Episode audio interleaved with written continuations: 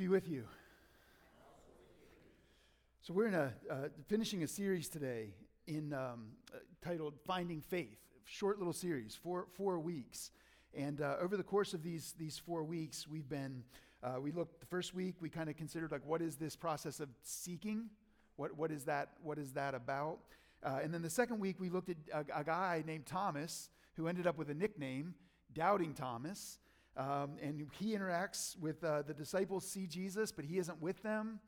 And then he comes back, but Jesus is gone. And the disciples say to Thomas, Hey, Thomas, you're not going to believe what we saw. And Thomas's response is, I don't believe it.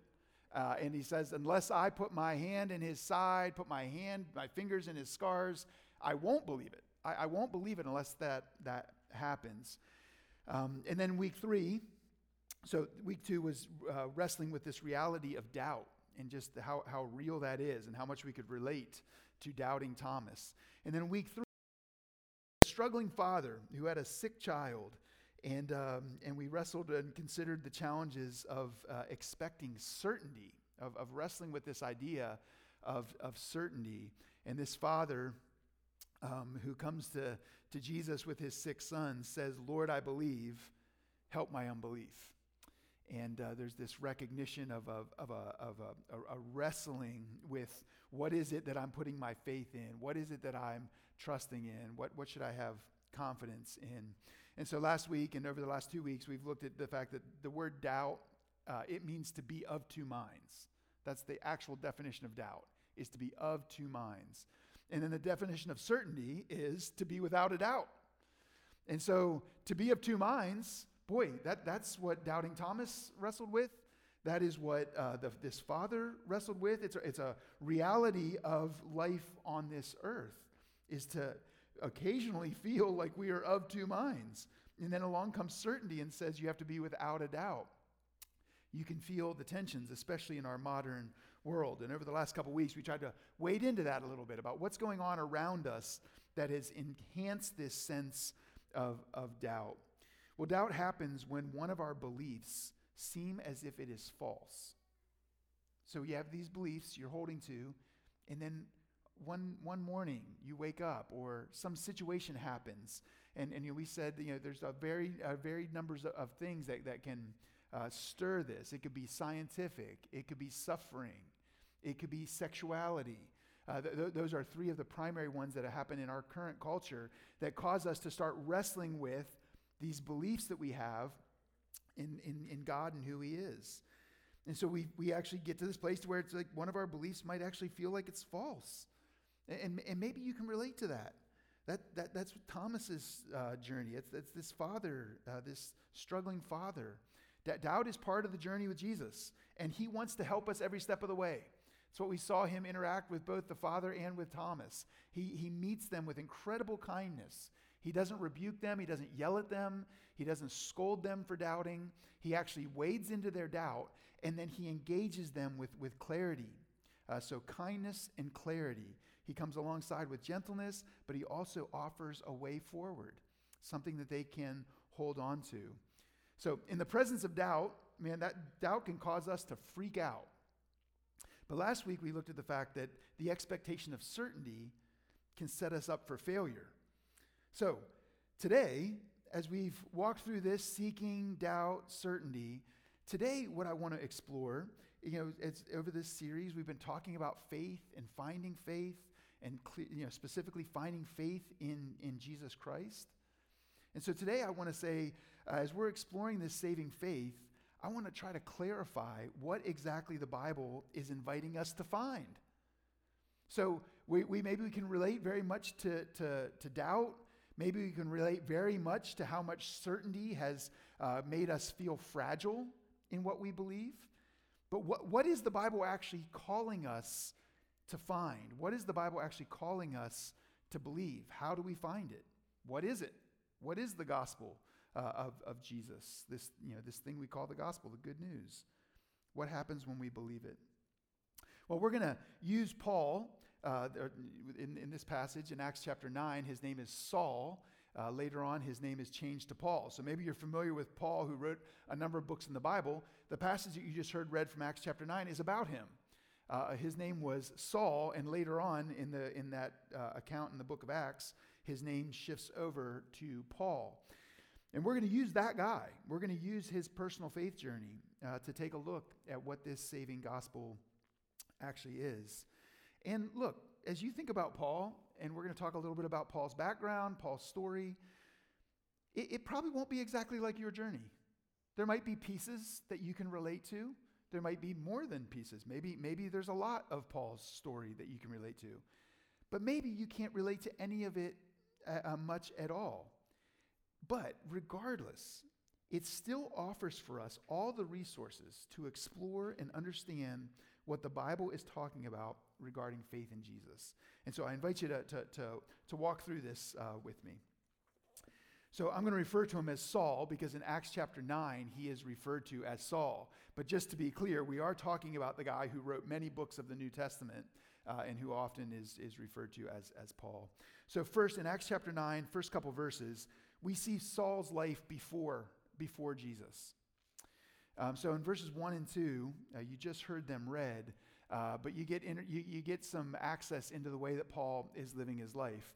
What, what got him here? So, in those first verses, you see that he's pretty worked up. He's a, a pretty violent guy. Well, here, here's, here's Paul's story from what we can piece together from the rest of the scriptures. Uh, Saul was, he was born into a Jewish family uh, and it was a Roman citizen. So that was a little bit of a unique dynamic. And it's a good situation because uh, if you're a Jew and you're a Roman citizen, then you have some rights and some access that just a Jew that's not a Roman citizen wouldn't have. And so that was a little bit of a perk in his, in his upbringing. Uh, he was a Pharisee. That means that he was a religious leader. Uh, he was intensely moral. He was conservative. Uh, there were a handful of, um, uh, of groups in Judaism or sects of Judaism, and uh, the Pharisees were one of the most conservative ones.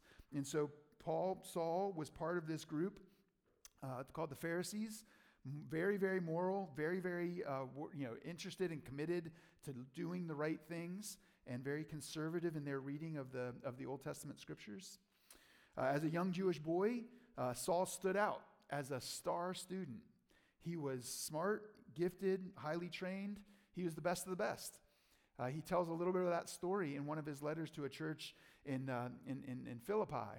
And as he talks about his life, he's like, man, like I'm, I'm not doing this to brag, but I am telling you, it's like, I mean, I'm kind of summa cum laude. Like, I, like it's, uh, I, I aced the tests. Like I was t- kind of top of the heap. Um, and, uh, and I, I, I, excelled at um, understanding the Old Testament scriptures uh, about, you know, living a, um, uh, an obedient life. And look, every Jewish boy wanted to be a religious leader. It would kind of like, you know, a boy wanting to be in the, M- in the NBA or in the NFL today. Uh, a boy back then, they all wanted to be, Jewish boys wanted to be religious leaders. A few weeks ago, we talked about this that Jesus' disciples were all in their uh, early adulthood, and they were fishermen. And they, they, none of them were religious leaders, which means that as the, the system of Judaism uh, unfolded, they didn't make the cut. And so, up to a certain age, everybody got educated, but then only the best boys got to move forward. And Jesus' disciples ended up as fishermen. They, they didn't make the cut. Paul made the cut. Saul made the cut. Saul, Saul's the guy. And he's like, I excelled at this stuff. I was, I was gifted. I, because of that, I ended up being highly trained. And then as I got trained, I climbed the ladder within, eh, within my, my group. I was the top of the top, best of the best. And due to that status, man, he had a personal responsibility, a personal responsibility to promote Judaism and to defend Judaism. And Judaism had a, a few, I mean, they had a lot of rules and a lot of things, but they had a few things that were like untouchable. And one would be the law, one would be the temple. And Jesus has messed with those things. Jesus has, has, has messed with their typical understanding of those things. So you could see how Jesus is touching the untouchables. Paul is at the top of the heap. He is the, the, you know, the most committed of the committed. And so he has a personal investment in this. He wants to stop the spread of Christianity. Just like other religious leaders, Saul hated Christians and was glad to do something about it. Uh, in, the, in, the, in a couple chapters before this, Acts chapter 7, we find out that Paul was in charge of the stoning that happens there. There's a guy named Stephen who is stoned to death. And we find out later, Paul was responsible for that. Pa- Paul was there, and he, um, he was part of the, the death of, of Stephen. Uh, you see in our, in our text, um, in, in chapter 8, verse 3, it says that he was ravaging the church. Here in chapter 9, it says he is still breathing threats. This is verse 1 still breathing threats and murder against the disciples of the Lord. So, Paul, who grew up in this incredible context of spiritual, um, of, of, Jewish uh, vitality and commitment, is now trying to destroy the followers of Jesus. In verse 2, we find out that the high priest authorizes him. He says to him, Here's what I want you to do I want you to have a further reach. I don't want you to just do this, this uh, um, pressure against Christians in Jerusalem. I want you to reach beyond Jerusalem. So go out there and get them. And what we find is that he's going to go get the followers of the way, is what he says. You know, in, in, in Jesus' life, one time in John chapter 14, Jesus said, I am the way, the life, and the truth. I, I, I that, that's what I am. I, I, I am all three of those things. And that was one of the names that the Christians received was followers of the way. And Paul in verse 2 says, I'm going to get them. I'm going to go, go round them up. And he had authorization from the high priest to chase them down. So to Saul, Jesus' followers were a major problem. Can you relate to that? Can you relate to the fact that Jesus' followers are sometimes the problem? That you, you, you might look around and be like, man, these people, they are so full of themselves. They're so arrogant. They're so hypocritical. They say they're moral, but I see the way they treat people. They say they believe the Bible, but they don't believe the Bible. You know, your reasons might be different, but this idea of the followers of Jesus being a problem, uh, there's a lot of us that can relate to that. So for Saul, Jesus' followers were a major problem. To Jesus' followers, Saul was a major problem. And so there's this, this tension that is existing between Saul and the Christians. Well, as Saul takes this letter that authorizes him, off he goes to chase down the people of the way, to chase down the disciples of the Lord, to chase down Christians. And he's on a road, uh, the road to Damascus, to go get Christians, to round them up. He says, I want to bind them, I want to tie them up, men and women, anybody who's part of this movement. I want to tie them up and I want to bring them back. That's what he says in verse 2 he found any belonging to the way, men or women, that he might be bring, bring them back to Jerusalem. Let's let's deal with this. Let's bring them to Jewish justice. We're gonna we're gonna you know solve this problem. And then what happens next? Verses three through nine. Boy, you, you probably could say it's the most famous conversion in church history. It's probably the conversion that's been talked about more than any conversion in the history of the world. It is this guy, Saul, coming to uh, coming face to face with Jesus. He's, he's converted. That's the term that is often used. Now, you might hear that word converted or conversion, and it might make you really uncomfortable. Like, what, what, you know, what is going on? Like, do I even need to be converted? Maybe you've seen the bumper stickers out there that say, born okay the first time, meaning, I don't need to be born again. I don't need to be converted to anything. I'm doing just fine. Do I even need to be converted to Christianity? Well, the answer in the Bible is yes. Y- y- yes, we do. Yes, we do need to be born again.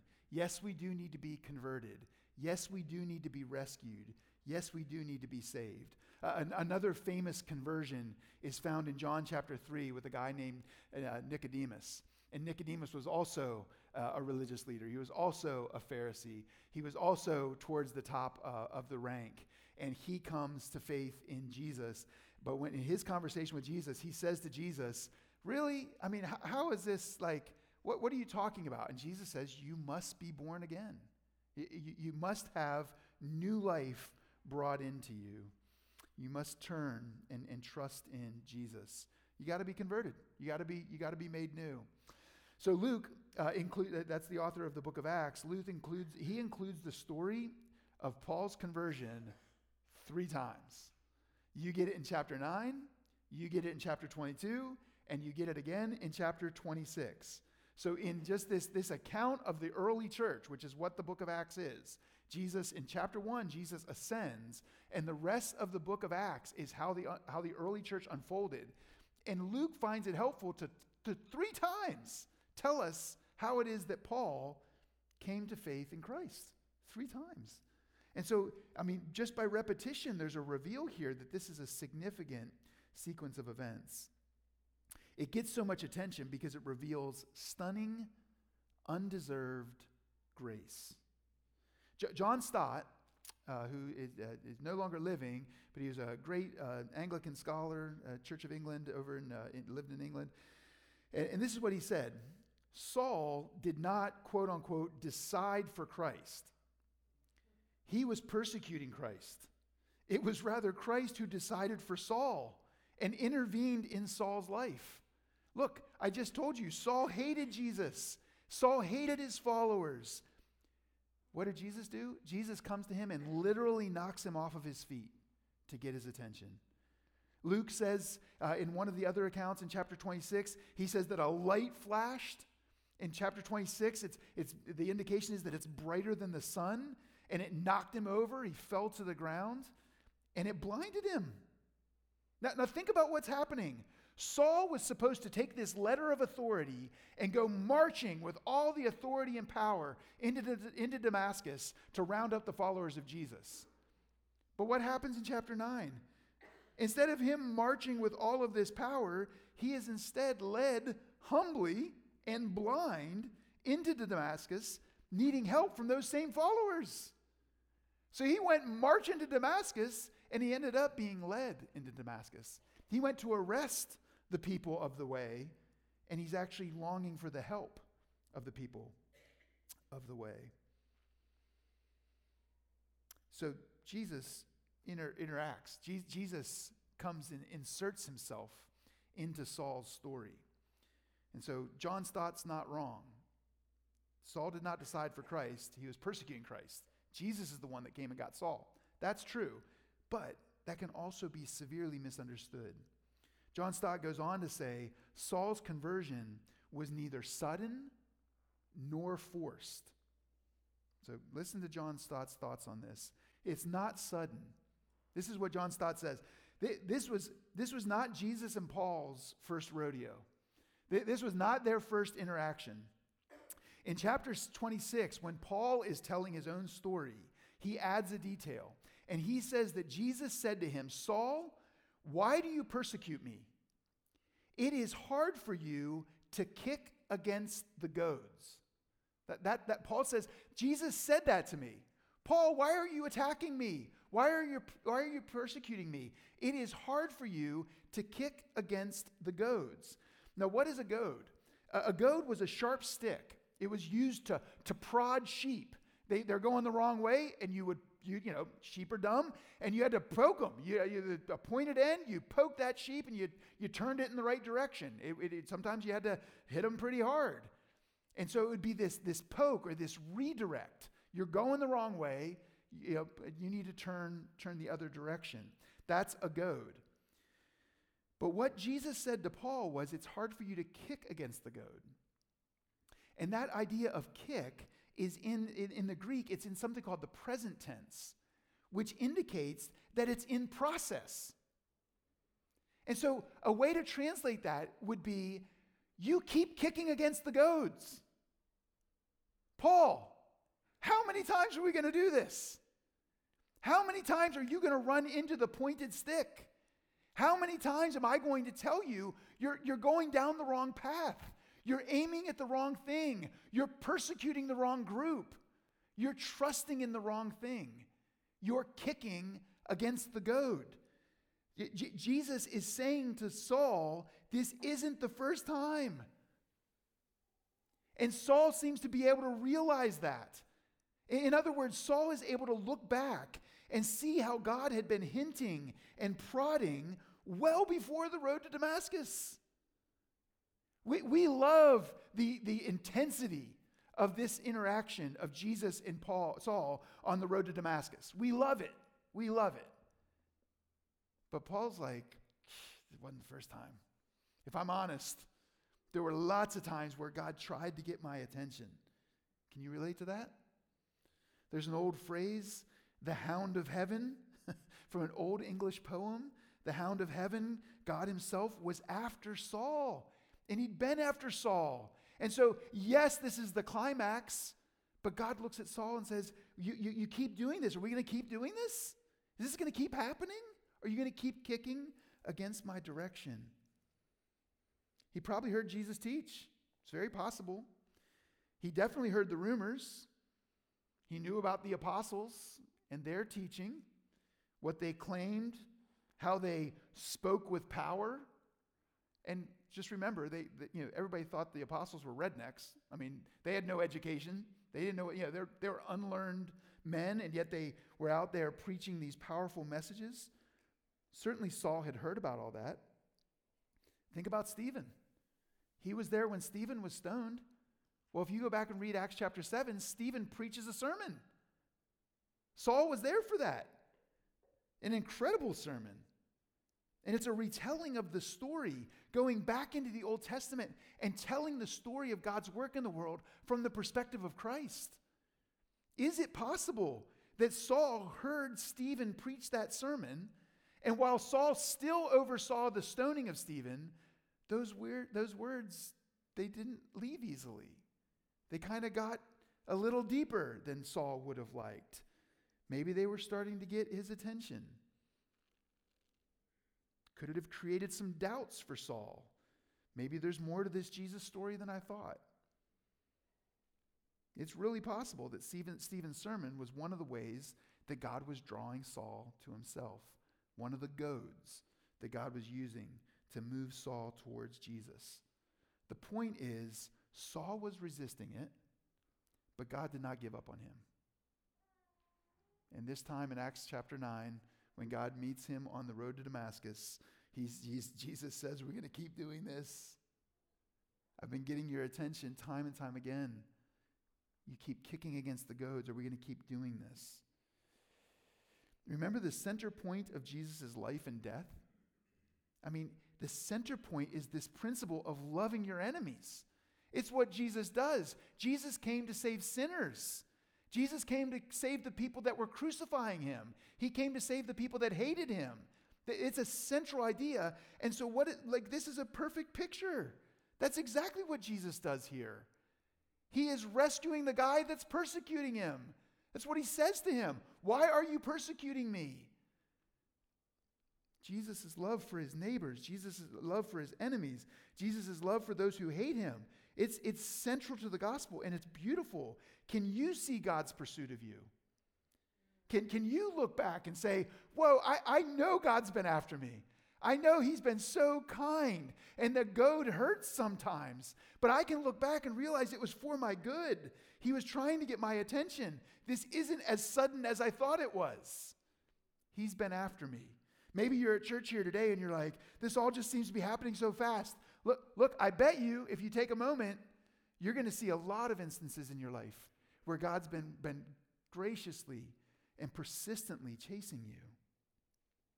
So, not sudden, and then not forced. Jesus still gave Saul a choice. Jesus asked questions, Paul asked questions. In, in chapter 22, Paul actually says, what, what, you know, what shall I do? So there's this intensity of interaction, and yet there's still, it's still an invitation, an invitation to Christ. You know, part of the way that God designed humans was for them to have agency, for them to have will, for them to be able to make decisions. Coming to Jesus doesn't make you less human, it makes you more fully human. Jesus is not forcing you. Like, look, you literally have it backwards. Sin enslaves.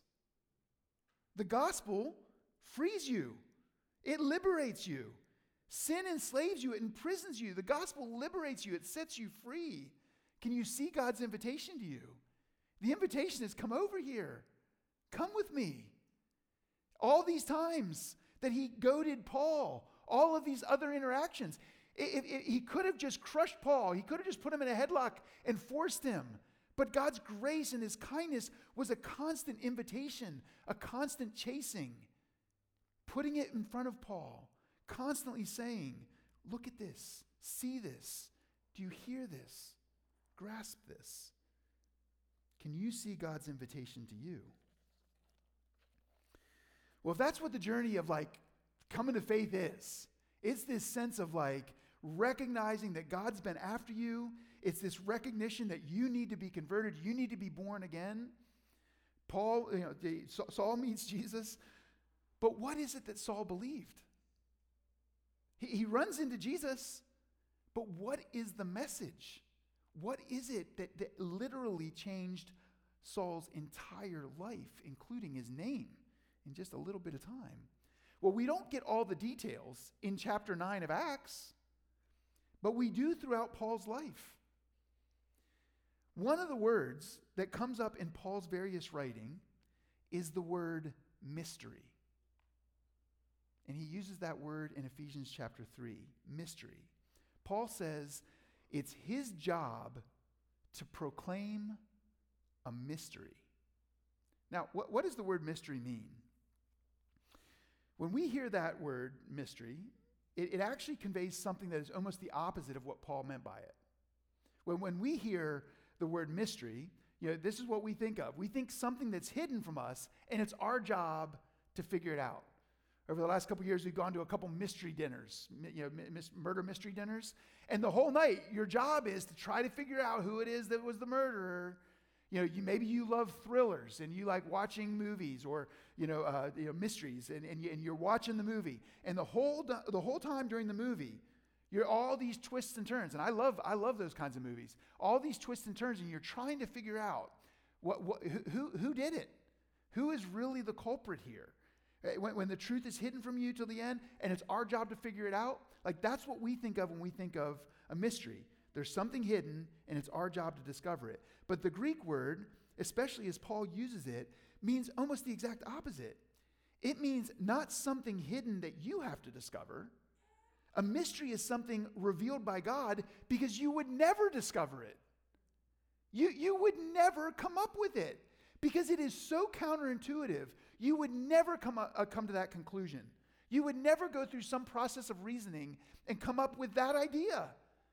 In other words, a mystery is something revealed to you that's shocking, that goes completely against anything that you would have guessed.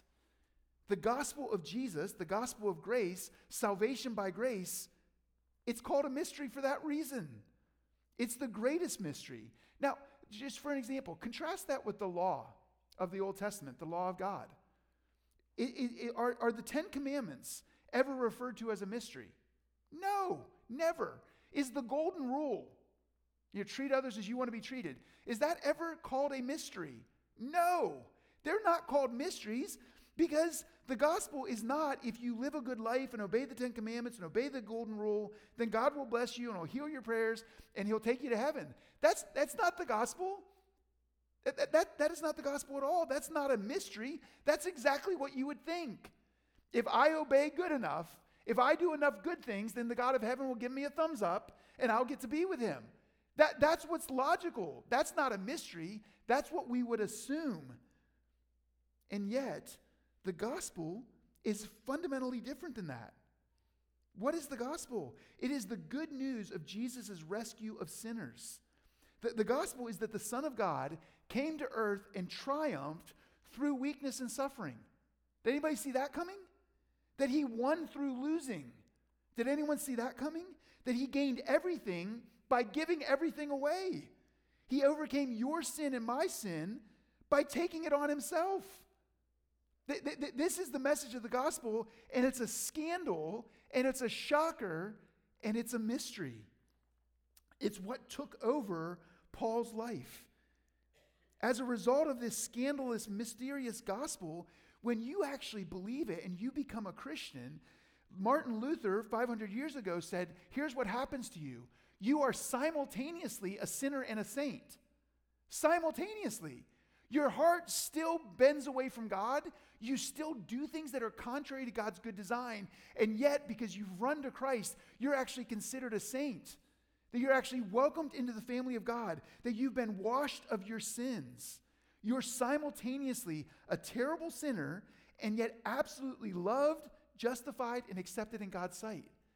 Nobody saw that coming. It's a mystery, and it's a mystery that took over Paul's life. It's not what you would ordinarily think. It goes against all of our instincts. In spite of how bad you are, in spite of how bad you are, you can be saved by sheer grace. You can be saved because somebody else did it for you. It makes absolutely no sense to the heart. But once you see it, it is so stunning. You know, Peter tells us in 1 Peter that the angels cannot get enough of it. The angels, who've been around a lot longer than us, they see this thing and they're like, Can we see it again? Can we talk about that more? What is, what, what is going on?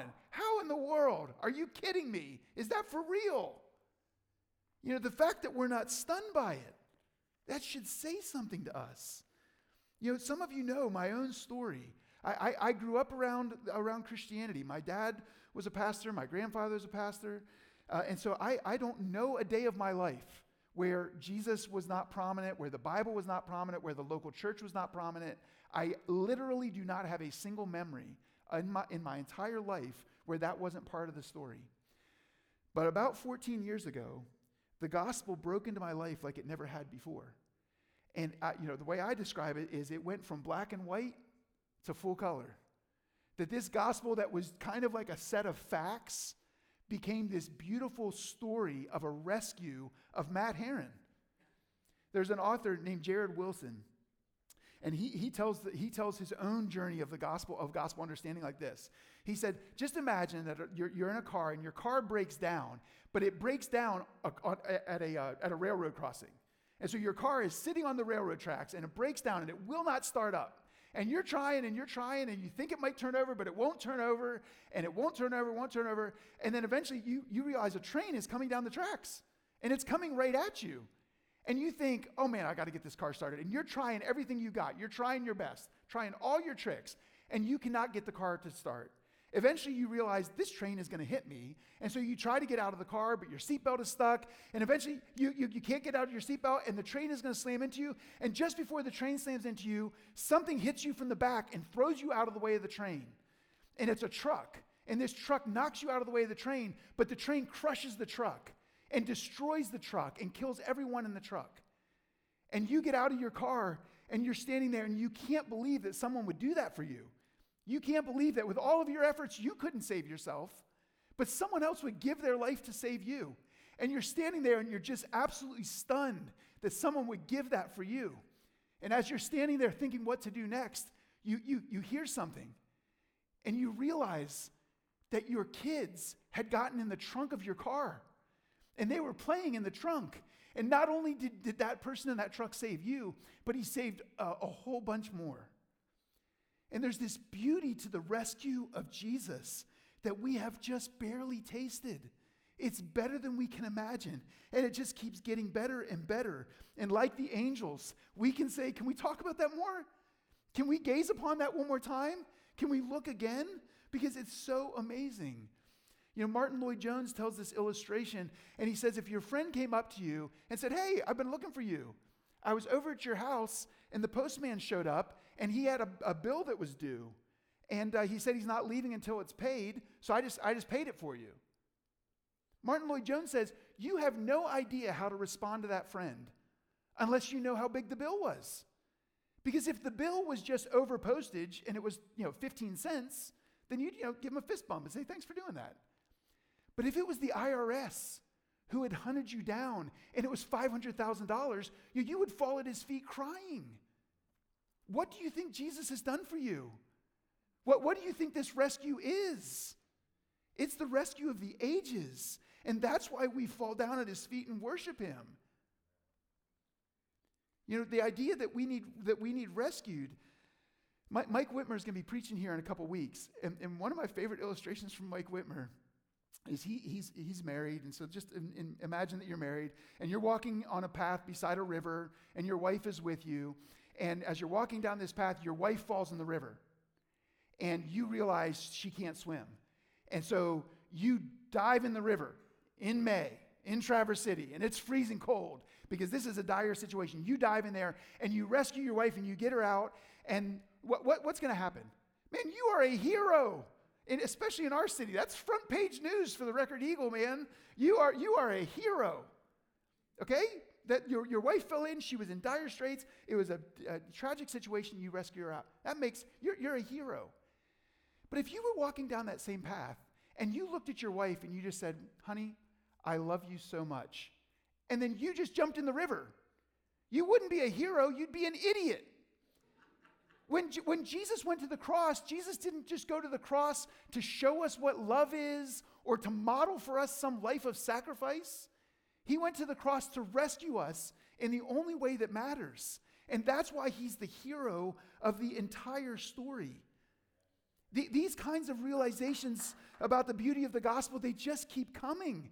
They're endless. Paul's in one of his letters to a church, he says it's like an endless, like every turn, there's another beautiful thing. There's another glory to consider.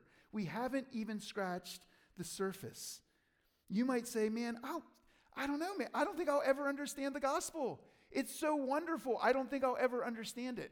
Well, look, if you don't, if, if you think you do understand it, that's the best evidence in the world that you don't.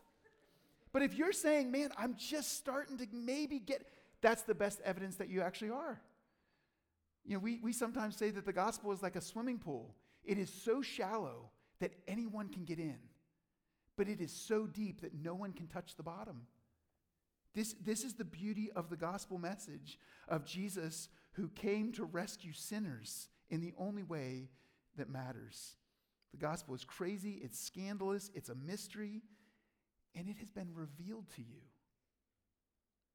You might be thinking, how can we be so confident that it's true? You know, we've tried to bump into this over this series the idea that the, the gospel is, you know, that, that truth is subjective. Our culture believes that truth is subjective.